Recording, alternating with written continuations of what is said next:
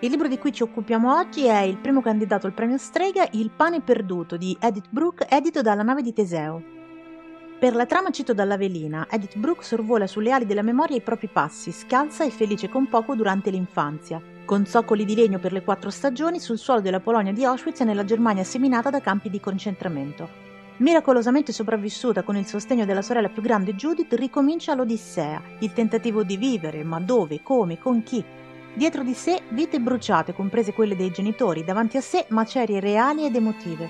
Il mondo le appare estraneo, l'accoglienza e l'ascolto pari a zero e decide di fuggire verso un altrove.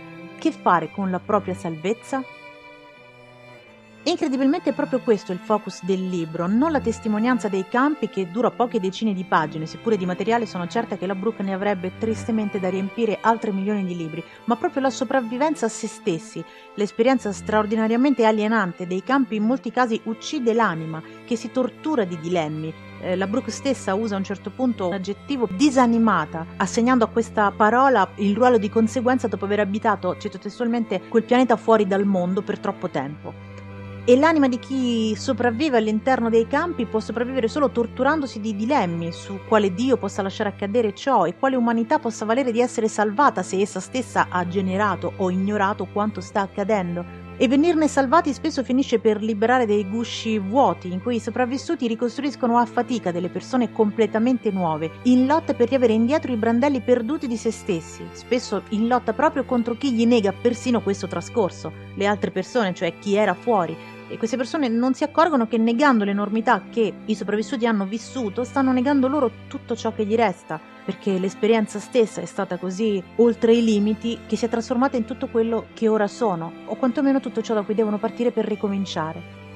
Non c'è rabbia fra le righe del pane perduto, o se c'è non l'ho percepita come vuotamente tale, bensì una certa lucidità di domandarsi il proprio posto nel mondo se il mondo era quello, e il senso di tutto se Dio fosse connivente o indifferente, delle due l'una, ma due ipotesi eh, di fragorosa insopportabilità. E dico lucidità seppur di bambina, ma quanto poteva, quanto ha potuto essere una bambina Edith Brooke nella sua esperienza, quanto le è stato concesso essere una bambina? Oppure paradossalmente perché troviamo insopportabile riconoscere vittime innocenti, non vogliamo vederla come tale, vogliamo, vogliamo darle la maturità di poter incassare questo colpo o ancora forse per avere il giusto riconoscimento doveva diventare una vittima del tutto e avere un suo trono polveroso accanto ad Anna, uno che avremmo tirato fuori solamente nelle grandi occasioni per dire quattro parole ad un microfono. Invece la testimonianza di chi è sopravvissuto deve, deve essere ascoltata e avere un valore diverso forse, ma ugualmente potente rispetto a chi non ce l'ha fatta, eh, diverso laddove privo della pietà universale per un un bambino che invece non ha potuto nemmeno assaggiare la liberazione, no? che non ha visto nemmeno riconosciuta la fondatezza della propria speranza, ma fertile di una forza sempre rinnovata, ma soprattutto rinnovabile, un simbolo vivente da trattare come un patrimonio mondiale, da mandarla a parlare nelle scuole di continuo, anche perché sta per finire il tempo a nostra disposizione per interrogare, ma aggiungerei per abbracciare anche i sopravvissuti è spaventoso che il tempo trascorso dagli anni 30 e 40 abbia portato a termine il suo compimento nello svolgimento delle vite e delle morti di chi c'è stato e di chi c'è passato, eppure non abbia tuttavia espletato la sua funzione di monito universale. Non ancora almeno, basta leggere i giornali, i social, opinioni, basta fiutare l'aria. Chi dice che siamo salvi non sa o finge, come il dio di Edith Brooke è connivente o indifferente.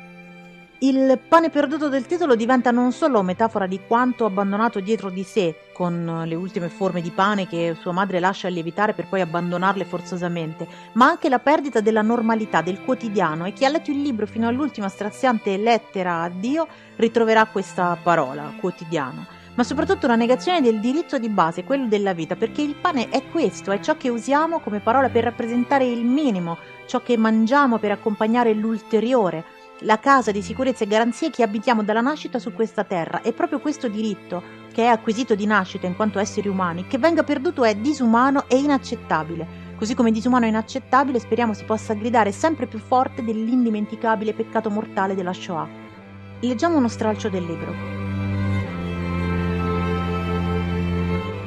Sembrava che il sole si fosse spento per sempre e il mese dei morti divorasse le vite e non credemmo più alle notizie della latrina dove si sussurrava di bombardamenti. Di chi? E dove? Della festa di Natale non c'era traccia, solo la neve nemica e i nostri ricordi, i miei e quelli di Judith, il mio sostegno, che mi scaldava le mani come la mamma e pregava come lei. Io non avevo imparato a pregare per colpa del padre di Eva, che insegnava l'ebraico per compiacere Dio, ma a colpi di bacchetta sulla testa ogni lettera dell'alfabeto. Per me era cattivo e mi faceva paura come gli altri ultra-ortodossi che camminavano veloci sulle strade e non guardavano in faccia a nessuno, volavano nelle loro palandrane come se non fossero sulla terra, ma in un altrove sconosciuto. Anche se avessi imparato in quei luoghi non avrei potuto neanche pronunciare il nome di Dio. Ed ero anche arrabbiata con lui. Come poteva rimanere indifferente a quello scempio? Tutto è colpa dell'uomo, diceva mia madre. Dove mette i piedi non cresce più neanche l'erba.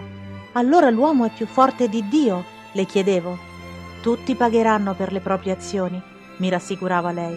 E come si poteva non credere a una madre?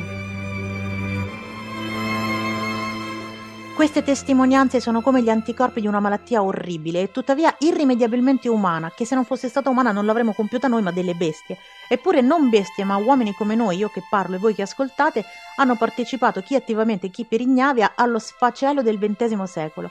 E perciò più che mai in questi anni di pericolosissimo revisionismo sì che serve, sì che serve parlare ancora e ancora e ancora e ricordare sempre per tentare di non ammalarsi più di quel male o quando fosse troppo tardi e il virus fosse contratto ormai, di guarire in tempo, prima che muoia la nostra umanità.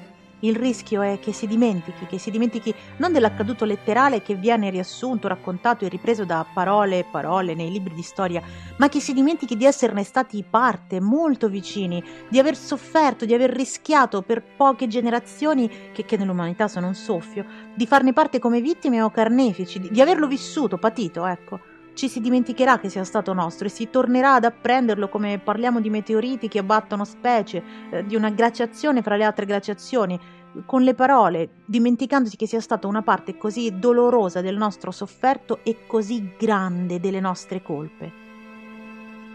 Il titolo di cui abbiamo parlato oggi è Il pane perduto di Edith Brooke, pubblicato dalla nave di Teseo, candidato al premio Strega 2021. Grazie per essere stati con noi, un saluto e al prossimo podcast.